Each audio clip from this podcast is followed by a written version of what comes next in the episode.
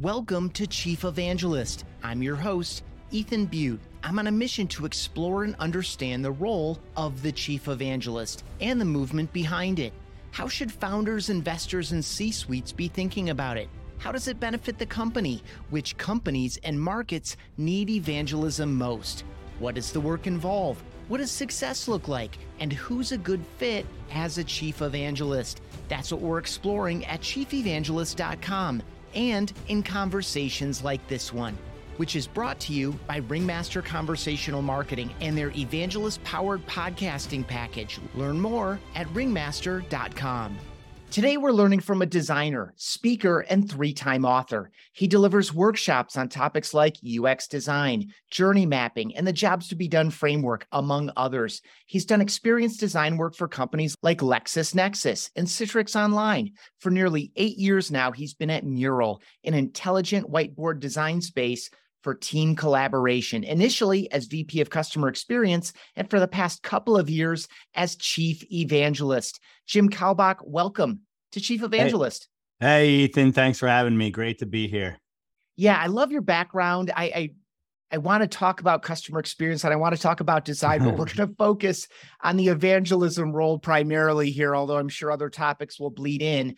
And I want to start with from your perspective, what is the most important job of a chief evangelist? Yeah, it's a good question. I don't know if there's any one job per se, but I, you know, I think about it as, you know, what's the what's the function? And I think when you're in an industry that itself is still expanding as an organization, I think it's um, I think it's to your benefit, financial and otherwise, to help the to help the market expand as well too, and expand the thinking around your space. And I think what the chief evangelist is is uh, is kind of a face of the organization, but but the main function is to is to help uh, you know promote and and expand the the field and the space that you're in. And I take I do it from a customer perspective, so I don't see myself as a product evangelist. I'm a customer and evangelist, and I'm evangelizing their problem uh, in, in that space. I love it, and and this is the and I think there's a lot of tension in this. So I we'll we'll spend some time discussing this because I, you know, I, I've I've been I, have seen both sides of this at different points in my time at BombBomb, where I'm also chief evangelist, and um, it's this idea of you know I'm sure some people internally feel like well, Jim, why aren't you out there saying mural, mural, mural, mural? Yeah, right, um, And you're out yeah. there with this perspective of, and I'm speaking for you, so then I'll give it back to you and you can correct me. But yeah. um, you know, rising tide lifts all boats. Exactly. Mural's not going to be successful if if if kind of digital whiteboard and intelligent collaboration doesn't become a thing that's fully widespread and adopted, like say CRM or something. No company yeah. would really expect to go anywhere without some CRM basis. And so, how do we make this a normal right. practice that almost every business or a segment of businesses really need or want. Um, and so you're working probably both sides of that. Yeah. So talk a little bit about that tension.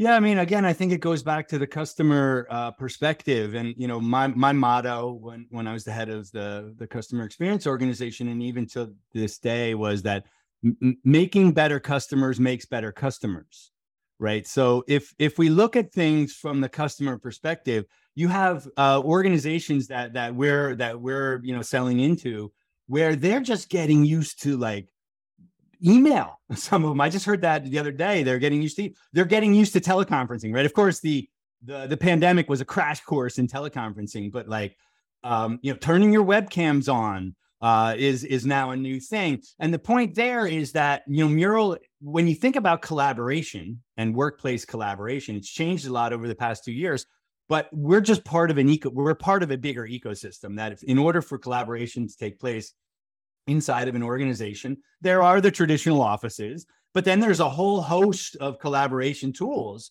that people have to get their work done right? Everything from email and slack to shared drives to uh, you know the project management asana like tools and jira and all these other things and I think if if we were to again, we're in you know we're in a space that's expanding, and like you said, trying to establish a whiteboard as a thing that that um, is part of that tool, a, a must have part of that tool set. We can't ignore we can't ignore that ecosystem, right?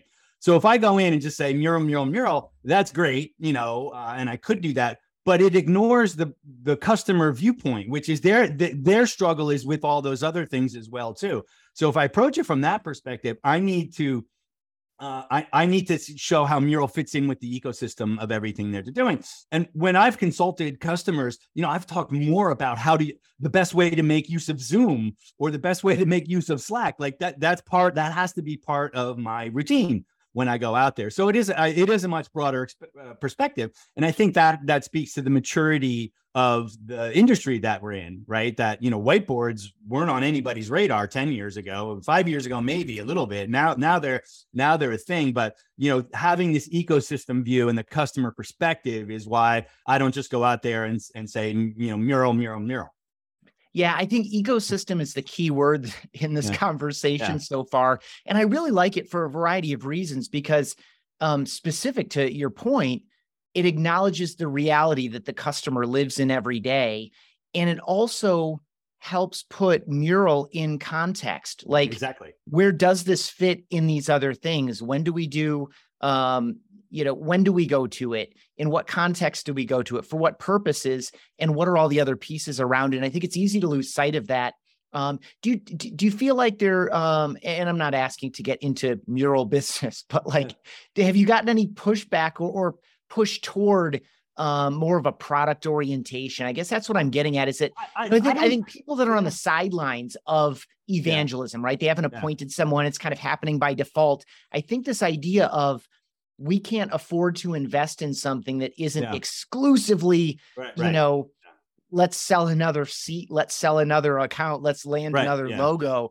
Um, is there is there tension around that? not not necessarily no i don't think there's tension around that um uh, uh you know obviously you know we're motivated to to sell more uh memberships as we call them but the the the the uh, the, the good side of this from my perspective is that mural is a visual tool and it's about visual collaboration so even though i don't say mural or have you know logos on tattooed on my forehead when I'm when I'm speaking with customers and doing engagements, they're almost always remote. And even if they're in person, we usually have a touch screen or something behind us. And I'm demonstrating, right? The, I'm demonstrating the value of mural. And the way to do that is with mural, right? So there, so there is this um there's this kind of underpinning of mural throughout the conversation without it being the logo on the top of my conversation if that makes sense. So uh, and almost any presentation or engagement that i have even even even you know in my my my uh, kind of moonlighting gigs as well too i'm using mural for all of that. So that so it's it's present. It, it's it's so present you know you're soaking in it you know that that kind of thing. Remember that Palmolive commercial? Where yeah. You, oh, I'm, you're soaking in like you don't you don't they don't realize they're getting this immersive mural um, kind of presentation and promotion from me because it's it's just there in the background always, right? Yeah, which I think okay. is more powerful, Ethan. Actually, no question. I mean, I also that's where I kind of wanted to go to on the I'm helping them with problems outside the bounds of what my product solves right? Like there's just a level of trust. Like they're going to yeah. come to you for all kinds of things. And totally, you know, you probably have to be careful and draw some lines. I mean, you can't give like 15 hours to an account, like solving problems totally unrelated, but that's where the trust is. And that's where the like, who can I go to? Who can I count on? Whose advice can I trust? Who's not just trying to, you know, pull another dollar out of us? Uh, agree, and I, you know, I I have trouble saying no, right? In general, so uh, you know, I'll throw my I throw yeah, same with you. I'll throw my hat into the ring, uh, and I have been in situations where I totally overextended my my my promises or you know what I could offer, and I've you know I've been at the ends of my consulting, not not not like just mural or even collaboration like I'm, I'm consulting them on like process management and team relationships i'm at the end of my consulting like literally stretched uh, I try to avoid those situations and not overextend, right? But I've done that in the past because of the. I think it's a willingness. Uh, you know, to your point, it's just you know, are you willing to um, sit down and empathize from the customer's point of view and solve their problem that they have right then and there, even if it goes quote unquote, you know, you're coloring outside the lines, right? Um, uh, but I think I think that's part of part of being an evangelist. At least it has been for me, Ethan. I'm actually going to ask you: Is that do you, do you do that too? Do you color outside the lines a little bit and talk to customers about problems that are not within your business? Yeah, absolutely. So, yeah. for folks who aren't familiar, BombBomb is video email and video messaging. We make it easy to record video messages in place of what would typically otherwise be blocks of faceless typed out text that don't differentiate you, don't help you communicate as clearly because things like emotion and tone are difficult to capture that way. So, absolutely. And, and, and I'll also teach, like, I'll come in if I get an invitation to present. Um, I, I've had very explicit feedback that, like, that's why we love to have Ethan back is that, yeah. you know, he shares these ideas are incredibly helpful, whether or not you choose to use, you know, BombBomb to do it. And totally. I'm often explicit about that too. And I think I do it for the same reasons that you go outside the lines, which is that it builds trust and credibility. You're a true partner in their success, and they're willing to come to you in the future. And when it does come time to solve that problem, which is digital whiteboard collaboration or uh, video messaging, you're the person that gets the call. And so I'll do Absolutely. I'll do a like a, a very specific, explicit discovery call around the product, and then do a warm handoff to a salesperson. And I've done that many times before. And in fact, I'm thinking of um, guests on the other podcast I host, the Customer Experience Podcast. I've had people reach out that um, that I hosted on the show. That's how we got to know each other. And it's the same thing. Hey, you know, I'm I'm looking at um, 2021. I'm looking at 2022. Now would be I'm looking at 2023. We need to add video messaging. I didn't even call anybody else. I just wanted to reach out to you. Right. Can you tell me what I need to know and get me in touch with a salesperson at BombBomb? And so it's that it, it's a the lines are not direct and and i'm not and we'll get into this too I, am not good at direct attribution but i know if i went to some of our account executives i know if i went to one of our key sales managers or sales leaders they would all say yeah this dude gives us warm opportunities yeah agree and and i have i have evidence not not proof like you said it the the degrees of separation between causality is sometimes pretty far but you know the, i think there's a belief that if you establish that trust in the ways that we just discussed that the returns will be there uh, you know maybe not within the quarter date your okr but the returns will be there and i have evidence with with one of our largest accounts and that's that's kind of how that account got started with just a very very open mind and willingness from our side to jump in and solve their problems and i actually call i call it co-creation what we did with that customer in particular was co-creation because they came to with they came to us with a problem we didn't know how to solve either. And we both figured out how to solve that problem together, right?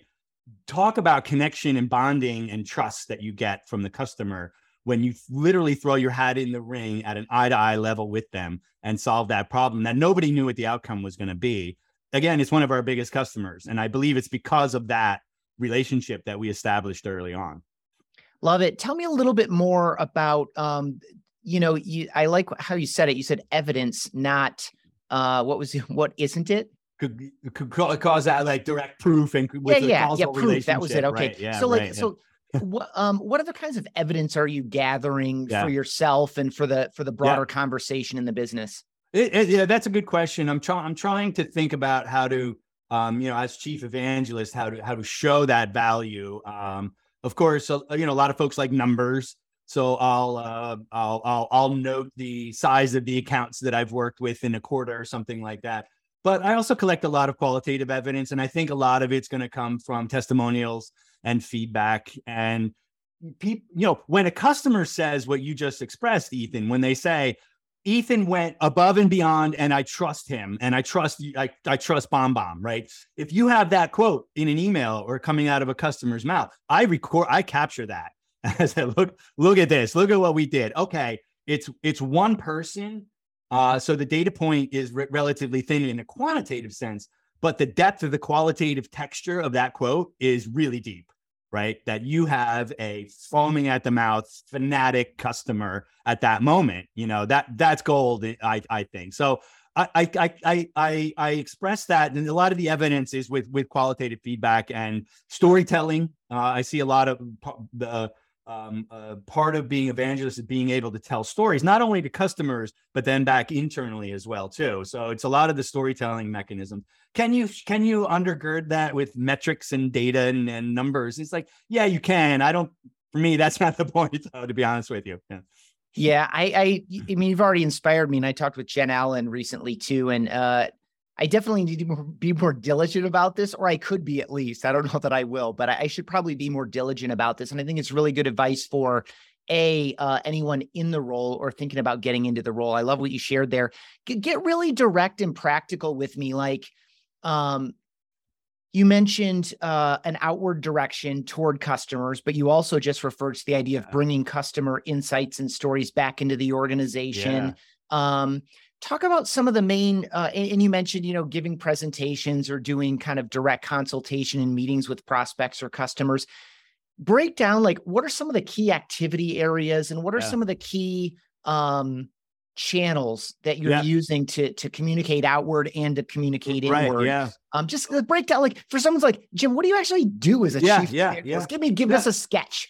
It, it's a it's a good it's a good question, and I, I thought I thought a lot about this when I got into the role, and you know, there's all the existential scab picking, like what am who am I? What am I doing here? Like, because like you know, we've talked about this Ethan in our group is that there's not a there's not a degree program for chief evangelist. It, there's no conference for chief evangelists, right? So you get this title because it's out there in Silicon Valley and so forth, and you get this title and you go, wow, what is this? So you know, you you go you go deep, right? And you think about what you're doing. I actually have it sketched out here behind me, and I realize the the podcast folks won't be able to see that, but I actually came up with this model that is it's just the four C's. I, I made it, you know, convenient mnemonic, and I think the core, the base of it is around understanding the company, our values, our mission, our our vision of the future, uh, and working towards that. Uh, some of the you know the way that comes out is through writing and speaking.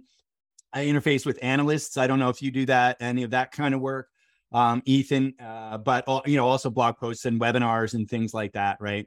Um, that and that's kind of the base. That's the fuel. The fuel is our our vision and our mission, and under really understanding that and working with that too, helping the marketing team to massage that brand uh, uh, vision and things like that.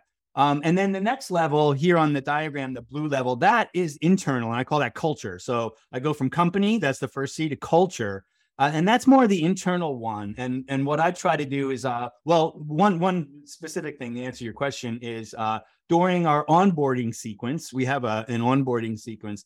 Uh, one of one of the sessions that folks have is with me, and I'll and I'll wave my arms like I usually do, and and you know pontificate about our stories. I, I literally tell stories uh, during the during during. Are these one on one or are these like small? No, group? it's a it's a group. It's a it's a group. Yeah, same. I do the same we thing. hired yep. in the last month or whatever. And then they'll they'll come through me, and there's usually kind of cohort like uh, things. Yep. But then I also do one on ones. I also do one, on and I encourage people that if they want to speak on stage or if you know they they want to even just mentoring their own careers or whatever, I, I encourage them to come to me as well too. Um, so there's that internal focus.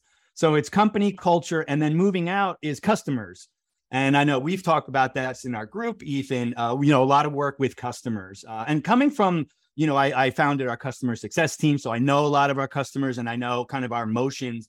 So, um, uh, you know, it was, it's very natural for me to be up in front of, you know, st- in, in speaking in front of customers, and I do a lot of that. It, be, it becomes a little bit more of a VIP event though when you're chief evangelist when I, when I was heading up the customer success team and I had my own portfolio, it was every month I'd have a phone call with the customer and it was just kind of ongoing. Now, now I, I kind of fly in for a little bit more of a VIP like experience, but uh, doing a lot of that um, um, uh, contact with directly with customers. And then the last ring out there is uh, uh the community at large. So being involved in uh, conferences and, and in communities, we have a community called Work Forward that we're part of. It's it's an open source community about new ways of working, and and we do events with them. And there's other kind of community and more outwardly facing things. And the way I've drawn this is it's a flame. So there's fuel, and then and then there's a flame because I see myself as a fire starter, right? And the the idea of a chief evangelist is to start the right fires that are going to have the maximum impact.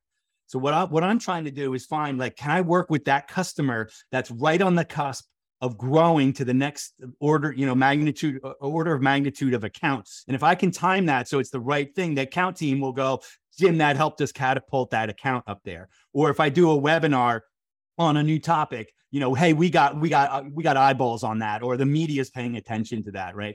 Uh, it, it doesn't, you know, it's kind of like venture capitalism. You kind of place your bets all over the place. And like, I think that's going to be a big thing. I think that so you don't always win, but you're trying to start these fires that are going to have a, a maximum impact. Yeah, and I love the fire. First of all, I love the four C's. It makes a lot of sense. Again, uh, just to recap, that was company, culture, customers, Customer, community. community. Yeah. Yep. And and so this this fire metaphor, um, the idea that people can th- that you're you know lighting them up and they're carrying it forward and they can light other people up too and so it's this it, it and that's the the power of the community piece the, to me the community just to tie back to one of your original um, uh, lessons here is that it's about growing the market on whole and creating some awareness excitement about this opportunity to work differently through something like an intelligent whiteboard. Um, and so like the, the, community is well beyond mural and some of them will enter the customer ring. Um, and i don't know about you but we've definitely hired passionate yeah. followers yeah. of the company and sometimes even passionate customers yeah. and some of my favorite customers some of them have been customer i've been at the i've been at BombBomb full time for 11 years I'm thinking of a customer right now who who we've kind of playfully talked back and forth about him joining us. He's been a customer longer than I've been an employee. You know, right. so it's like it's yeah. that so so people the the rings can actually move in closer. And I definitely yeah. think there's a lot of potential to move community into customer. Um, but that's not really what it's about. It's about spreading, spreading, spreading, yeah. and trusting that it'll come back to the company in the right way. Uh, absolutely. Um, and also, you know, here at Mural, we also have a couple of rings of, of, networks of folks who who are closer to us and actually provide services on our behalf because mural is a you know blank canvas Smart, literally. Yeah. um, th- there's there's a lot of work like facilitating sessions. Our customers will say we need help facilitating a session. We can actually tap people in our network. So when we talk about community um, it, it actually then it actually inverts. So then we have people who come from our community who are themselves experts in their domain, but then also experts using our tool and in our space. And they come inside and, and they actually do work for us as well too. So that, particularly for Mural, uh, that that outreach I think is super important um, to to to be able to have those those net those rings of networks. It's not just community. I bump up to somebody in a forum. It's you know people who are very close to us as well too, and can do the same work that that we do internally so interesting. What is their motivation? Is it purely passion? Do they get account credits do they like it, it, and and how i know this is a yeah. little bit off topic and a little bit in in the detail but how did that program start it makes yeah. so much sense and i can already see it for us I mean, it's like it started in two, like we see it from both sides, right? From from from the mural side, but also from the consultant side of things. I think you know consultants uh, during the pandemic they needed new ways to engage. They they everybody was trying. How do I engage my my customers? I suddenly have to do remote design sprints or you know uh, innovation session or whatever whatever it was, or even just having a conversation with your co- uh, uh, customer as a consultant, you know, with your client. Uh, and I think Mural uh, helps them, right? Because it's it's a new thing and they and they can use it um, as, as a way to engage customers. So we arm them with you know free mural accounts uh, on a limited basis and and and give them some enablement and things like that. So there's so there's a benefit immediately there. But there's also for some of them there was compensation as well too, or at a minimum uh, matchmaking. So we would say, hey, our customer, uh, our customer wants this service, and you provide it, and then they would play it. So we we become the matchmaker. We've also then paid the consultant. So there's financial uh, as well too, right? I, I think from our side, um, it, it, you know, it, it's it's good to, that we have these networks as well too, because obviously then it, we have more people who are experts in using Mural in their own work. So they're demonstrating the value to more and more people that we could, we can't do that. It, that we don't scale you know, the, at the way that we can through our network. So it's really about, you know, uh, help, helping us scale through our networks. Yeah, I love it. It, it so uh, at BombBomb, we have the inherent benefit that when someone receives a well timed, well executed video message, that one of the natural consequences is, oh my gosh, that was amazing. That was different. That was better. And I can see the same thing happening right. for murals. Totally. Like, you know, consultant goes in on an account on their expertise, but they happen to execute it through mur- mural. And one of the natural follow up questions is, um, by the way, thank you for all the work that you're what doing. What was that? What is yeah. that? Yeah. Tell yeah, me about this. Yeah, yeah, so good. All right. So you mentioned that um that you were critical. Uh I, am assigning that word. You didn't say that. Critical in in building the customer success organization. You're a VP of mm-hmm. CX. Tell me about what was going on maybe in the three to 12 months before the transition to chief evangelist. Like set the scene what was going on internally or what was going on in the market or what was going on mm. for you personally that kind of planted the seeds for this transition and kind of yeah. how did it happen well i got to go back further than that to answer okay please because it goes back to one of the reasons why i came to mural in the first place so Um, I, I just uh, I got let go from Citrix in about February 2015, and I was on the market.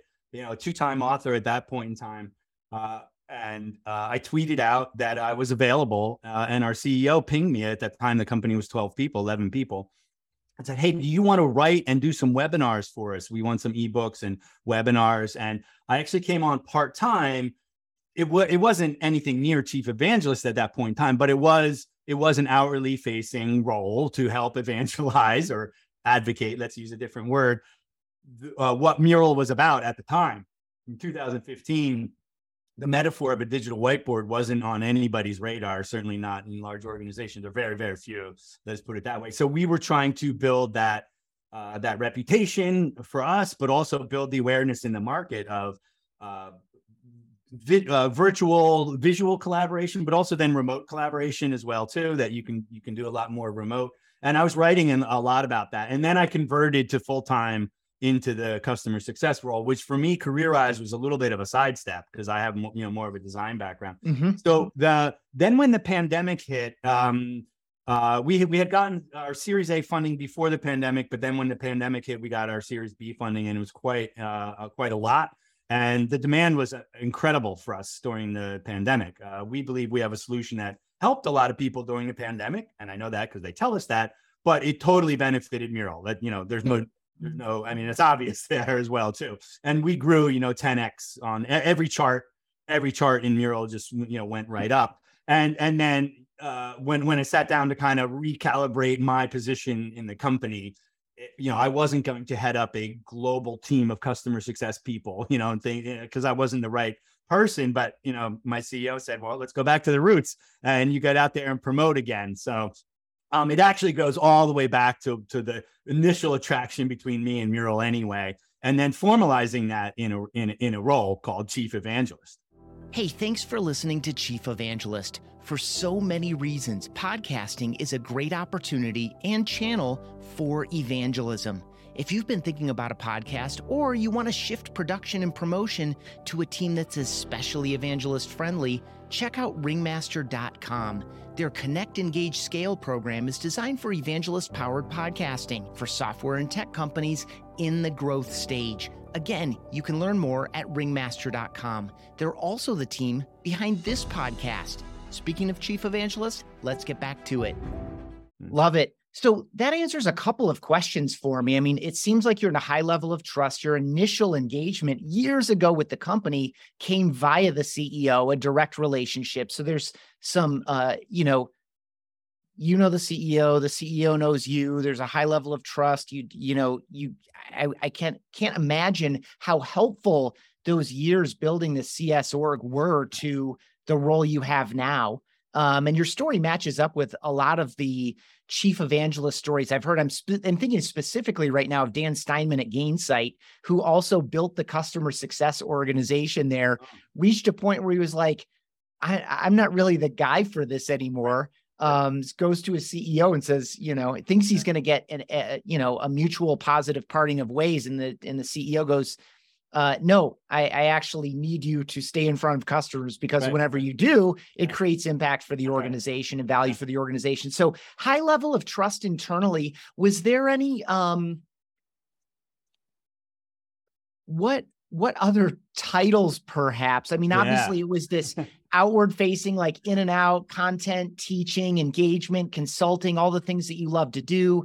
Um, what chief evangelist. Why yeah. chief evangelist? Yeah, I, I I I did gyrations and contortions to try to get away from that. Uh, primarily because of the you know the the religious uh, connotation that it has, but also I I don't know. I felt it was uh, on the one side to a lot of folks like you know like my family is like that it's meaningless on on the other side it might even appear a little bit arrogant um, and so I tried to get away from it. I, I, I, I was on, on the thesaurus, like looking for other words for this. What else could I call myself, right? Um, and things like that. But I came, I came back to chief evangelist only because it's, it's out there, and that's how we met. You know, Ethan is because you know it's this thing that's kind of out there. Um, and you know, I guess Guy Kawasaki kind of planted that bug in folks' minds. So I, I, kept it just to just to kind of uh, latch on to that momentum. What, what little momentum is there, but I, I I wanted to latch on to that and not create something new because the uh, the alternatives weren't better. Let's just put it that way. Uh, did have you ever looked for a different title, the Ethan? Or I haven't. It's so funny. So the whole way I, the whole reason you and I are talking right now, Jim, and and uh, is because I reached out to a chief evangelist uh, who was hosting podcast, Sangram Vajre. He was a co-founder and he was at Terminus at the time. And I proposed hosting him as a guest on his own show because, like most podcasts, it's always about the guest. Mm, right. Yeah. And I said, you know, I think a fun and interesting thing would be your title, Chief Evangelist. And he playfully referred to himself as the accidental evangelist. Mm. And he said, I'll do you one better find three more evangelists and I'll run it as a four part series. So mm. I did that almost four years ago now. And one of those four was Guy Kawasaki, who I just oh, reached wow. out to cold. I found some email address on one of his multiple websites. It's like guy at guykawasaki.com or guykawasaki at gmail.com. I don't even remember. Um, but because I sent a video with BombBomb in Gmail, mm. um, we track opens, clicks, and plays through the Chrome extension that activates that tool set inside a Gmail inbox. And so I could see that it was getting open and the video was getting played. And I eventually got a reply back because he uh, from from publicity at Penguin Random House because he was releasing a memoir. So he was doing nice. publicity. So um I you know, at the so I so I wrote up 10 things I learned from those four chief evangelists and I published it in in my, you know, right hand. I'm the right hand to our CMO or have been kind of as VP marketing um, over the past several years. We've co-authored two books together now, one at the time that um that I'm describing here. And uh he read the post and he was like, I think we need a chief evangelist. I think okay. it should be you. So I didn't even I I, I didn't see. interesting. I and, and for me, the resistance wasn't around um the title per se, but we'll get back into that in a minute. Cause I agree, like chief yeah. storyteller isn't it? Yeah, it doesn't um, work. Yeah. And so, um, uh, you know, my my I was running. I had two direct reports that were running two important teams, so like eight eight or ten people total. And people are definitely hiring people to build marketing teams and run marketing teams. People aren't out searching for chief evangelists. So I regard it as a little bit of a career risk, but it fit my skill set. It fit what I wanted to do. Yeah. I agree for all the reasons you described. Like people don't even know that they have a problem of entrusting their most important, valuable messages to faceless typed out text. And so, yeah. evangelism, I mean, what Steve said was exactly right. We do. This market needs more evangelists. Right. Um, if we are to grow the whole market and because of who we are and how we go about things, um, not that we're perfect by any means, you know, there's faith inside this organization that if we can build this market and make this a more normal activity, yeah. um, send video messages, uh, that we'll get our, our fair share or more than our fair share. And, and our greatest threat isn't that company that just popped up and is using a lot of the same language we were using in our marketing four years ago. Right. That's undercut our price by 50%. It's the fact that no one cares about this opportunity. Right. Yeah, and so yeah, you so that was the that was the whole path. So I um I did love and I didn't hate the title to like you. It does have a foundation. That's even why I decided to to do this podcast. Right. Is I think it's a really interesting opportunity. I do want it to mean something. I want less people to to. I mean, people outside tech in general and software in particular probably still won't ever recognize this as a normal title, but I think a lot of the folks that you and I are interacting with on a regular basis, I think it can become more normal there. And it's by bringing us together, talking about what it is, perhaps what it isn't, learning the stories of how people got there, um, what success looks like, different ways we're trying to measure it. And I think what we'll continue to learn, and we've already done this in our conversation here, Jim, is um, it's messy. We're trying to figure it out. We don't have the answers, but there's something here. They're like the all the core ideas. that's why I love your flame so much mm-hmm. um, uh, of the four C's. And so, uh, anyway, I didn't propose an alternative title. I was just uh, honored by the idea that um, I was seen as worthy of this challenging mission. Yeah. No, yeah, w- well said. Uh, and again, you know, to go back to a comment I made at the outset here, um, the thing that um, kind of helped me decide to just go with the chief evangelist title, in, in addition to some of the things that you mentioned, was uh, how would customers perceive that? Right. So I was, I oh, was, oh, good, I was good. looking at that. And there is a little bit of an eyebrow raise, like, what the heck is that? but it does appear uh, attractive, right? So, hey, would you like to have a presentation from the chief evangelist? When you say that to a customer, they go, "Yeah, I would." I don't know what that is, but there's there's there's a there's a shine and a halo and a glow to it as well too. So that was the really the, the thing that that really got me um, to to to move towards that title was how will that help me interact with customers? How will that help me get customers' attention? Uh, and I and I thought it would, and it has actually. I've seen that actually. I noticed that um, there there is there is a glow and a halo around it where I where I do get more responses and emails and, and gigs and things like that, you know, from the customer side of things.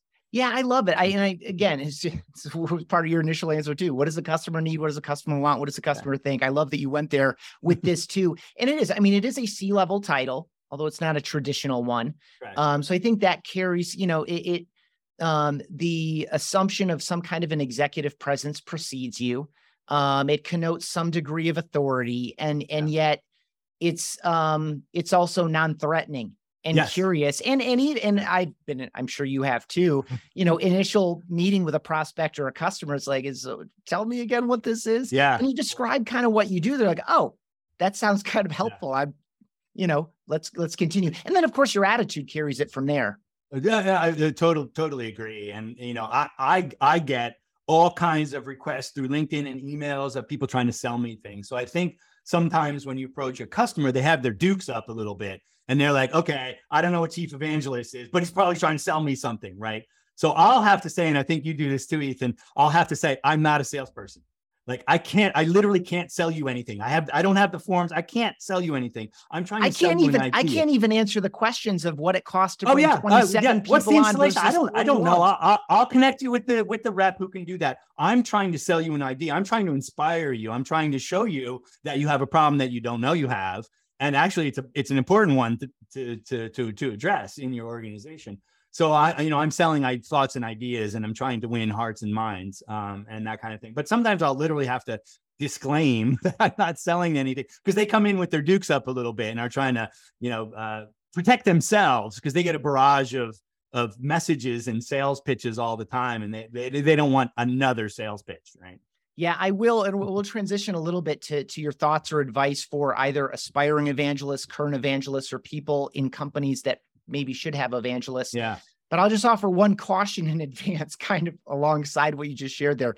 I get uh, unsolicited emails and LinkedIn messages all the time for things that are so far outside my purview or even range of influence. And I don't know if it's just because they're absolutely terrible at at targeting. Yeah or if it's because they have no idea what my title is. So they might yeah. as well see if I'm responsible for IT services, yeah. which I'm not. So it's probably some combination of the two, but that's I, kind I, of a downside of not being clear what your role is. Yeah, that that that's made me raise my eyebrows. I have in my LinkedIn inbox right now. Somebody contacted me three times about offshore development in India. Same. And do I want engineering capabilities? I'm like, you have no idea how far away I am from engineering in this yeah. organization. Yeah. I have no influence there. Like my business doesn't super matter unless I'm talking I mean, about you know, a customer. I've been in the company problem. long enough that I know those people, but I, I, don't know what they need in terms of engineering, but they reach out to you. Yeah, they do. So I guess, you know, but Ethan, that might be anybody with a C level or even V level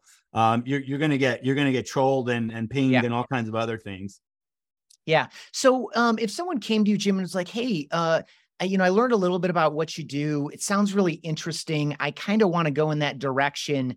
Um, what are a couple thoughts you'd share, or better yet, even maybe what are some of the questions you would ask them to help them understand their situation? yeah, I mean, I, obviously, ask them what the what their aspirations are in general, career wise, and and where they want to go.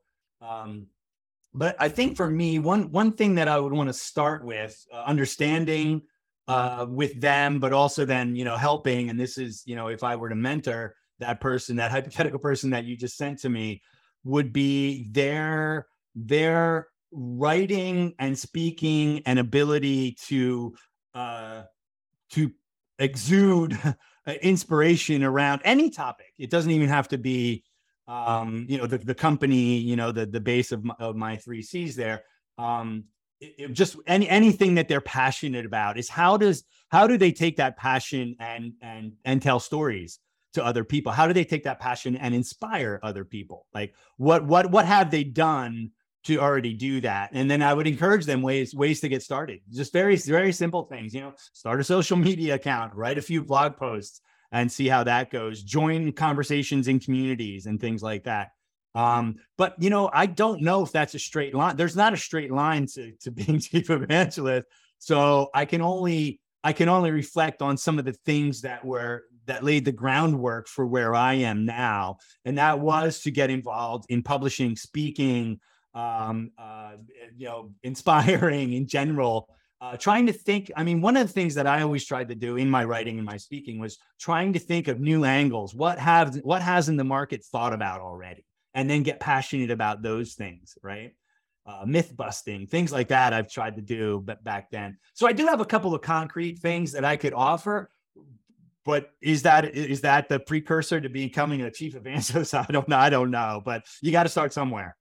Yeah, I love it. And I guess mm-hmm. um, something I've shared with people in a similar situation, not necessarily about how do I get into this role or title, but like in a mentor type situation, it's like um, the benefit to doing what you just described, no matter your role and no matter your aspirations, is tremendous. People say, like, um, you need to find your voice. And I, I always say, you don't find your voice, you develop it. You develop it by writing, you develop it by speaking, you develop your point of view. You don't find it. it's not around the corner waiting to be discovered on whole. Totally, it's developed yeah. like one piece and one effort and one trial and one failure at a time. Totally, totally. And I mean, you know, if I uh, if I look back at my my last two books, uh, Jobs to Be Done playbook that you mentioned, and then Mapping Experiences, I had workshopped those four and five years in advance. So for Jobs to Be Done, I was doing workshops at conference. I was speaking at conferences, uh, and I did I did a workshop where I was trying to teach people about Jobs to Be Done before I had the confidence to actually write that book because I would go out and um, fail. I say, I think I have the new way to explain jobs to be done as it did, does not resonate. You know, it didn't, it didn't hit, or it confused people, um, or I just said the wrong thing, even. You know, so there was a lot of you know crash test dummy uh, runs at a brick wall that I took before I got to the point where I could write the book. But the point is, I put myself out there and was willing to incrementally get up on stage and go one step further. Right. Okay. I, I got this down. What's the next little thing? Go out there and and be out there, which puts yourself open for criticism as well too. Like, what authority does this guy have, or that's wrong, or you know, this isn't. So um, you you you need to be willing to to to be open and be and be out there.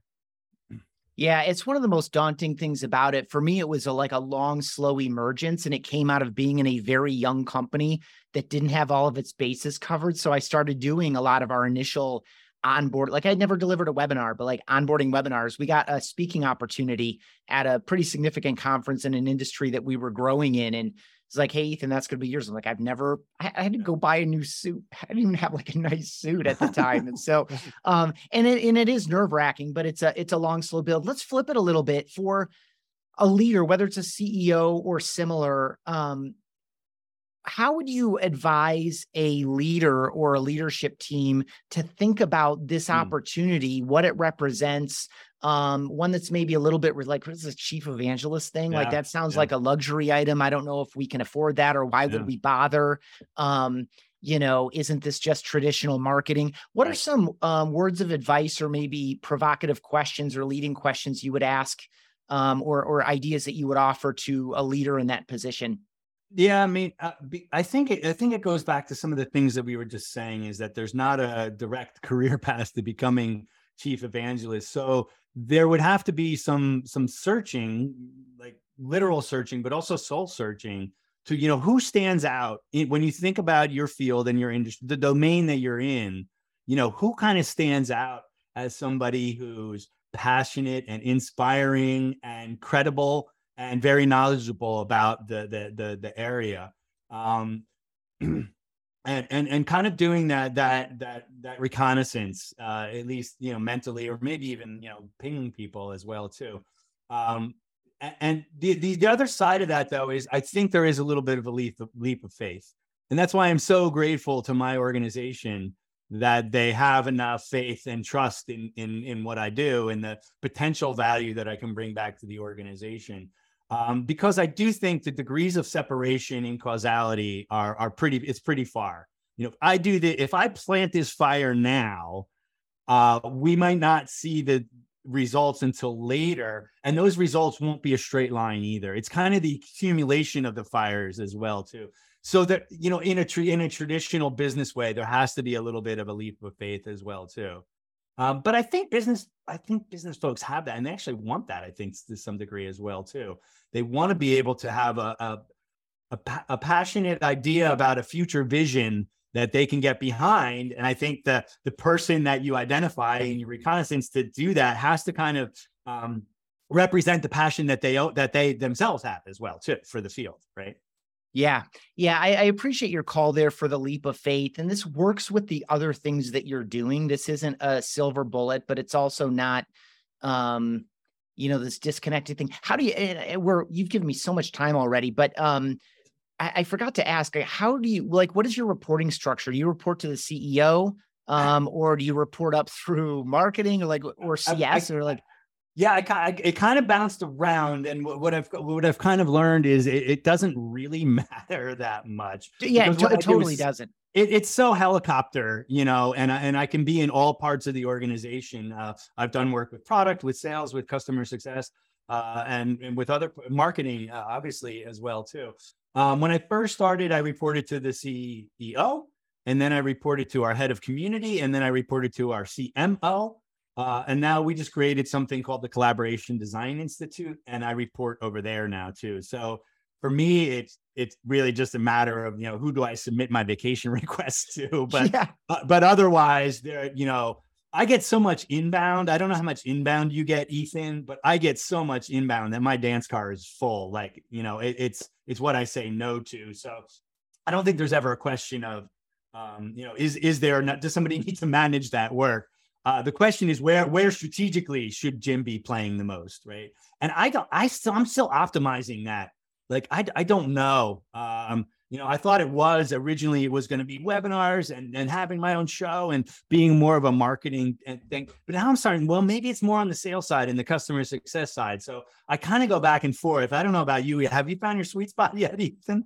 um, no. And it's, I call my, I describe my work when I get into this conversation as seasonal.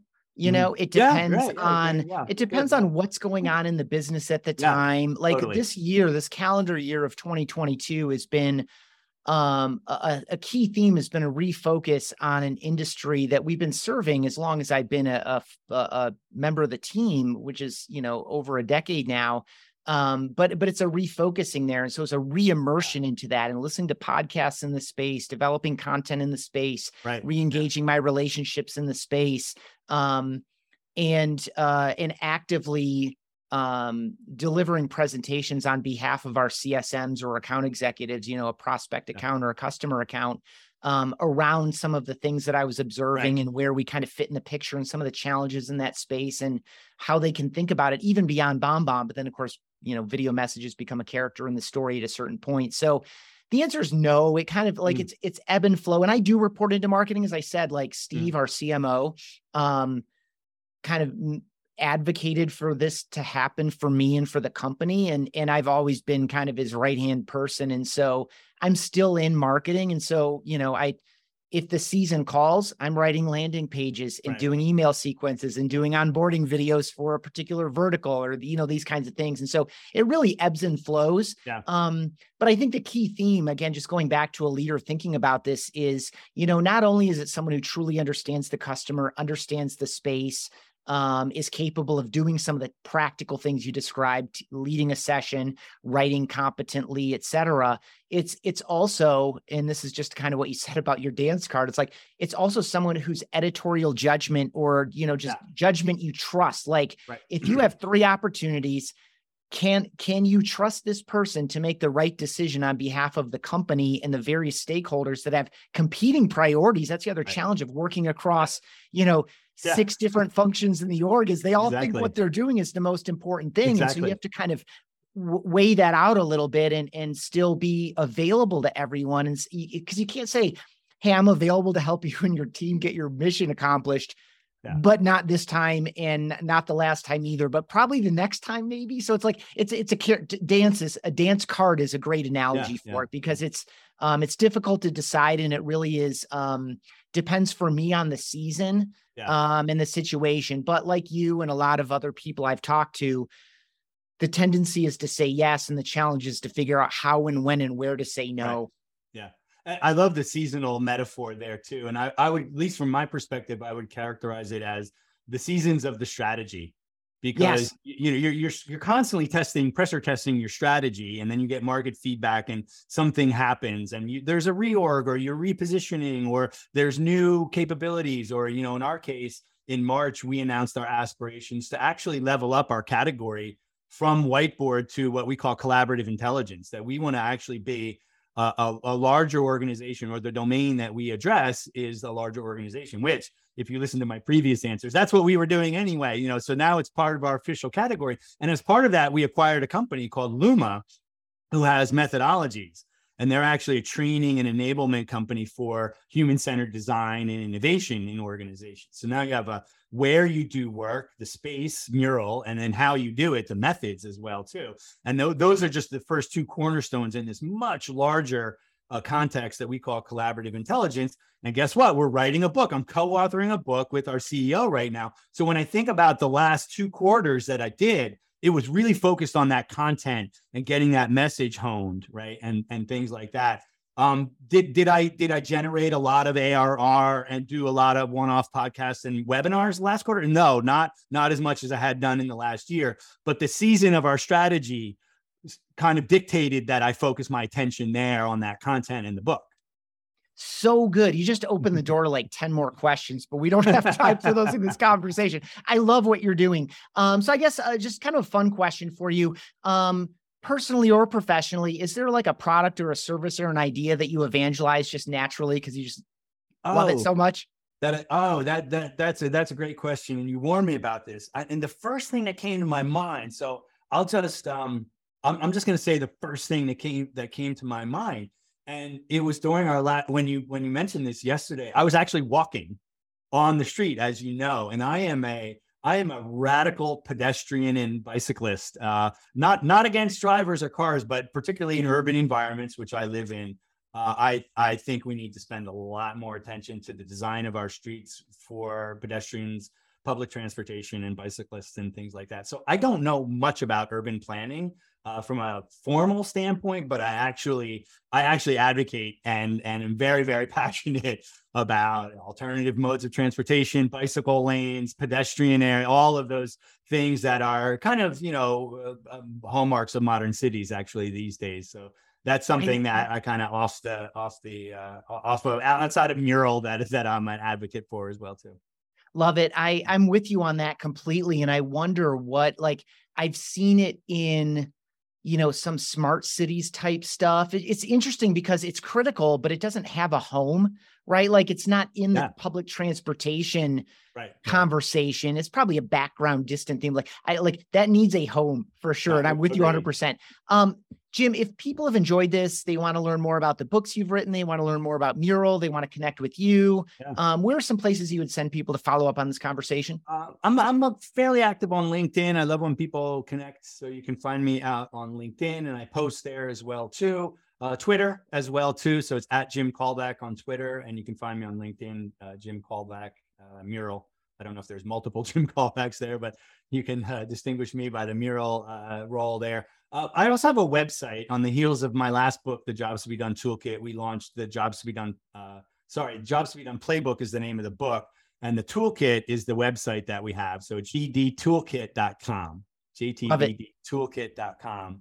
Uh, and we have uh, courses there that uh, we have an online video course, but we also do live courses. And then we also do this community event once a month as well, too. And that's kind of, you know, the answer to your question there. The other side passion that I have is around jobs to be done. So I'm out, you know, talking about jobs to be done and teaching jobs to be done as well, too.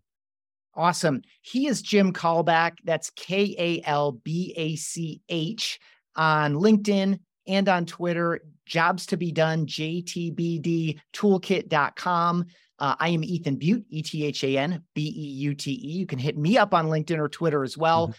I thank you so much for your time, Jim. And I thank all of you for listening. If you enjoyed this conversation, if you learned something, if you got a good idea out of it, share it with somebody else. That's the way these things grow. Uh, we both, Jim and I, are both of the same mind that this should be a, a normalized or at least better understood uh, role and responsibility. I think it's a great opportunity for a lot of people in a lot of spaces, and sharing this podcast is one way to spread it. So, um, thank you again, Jim.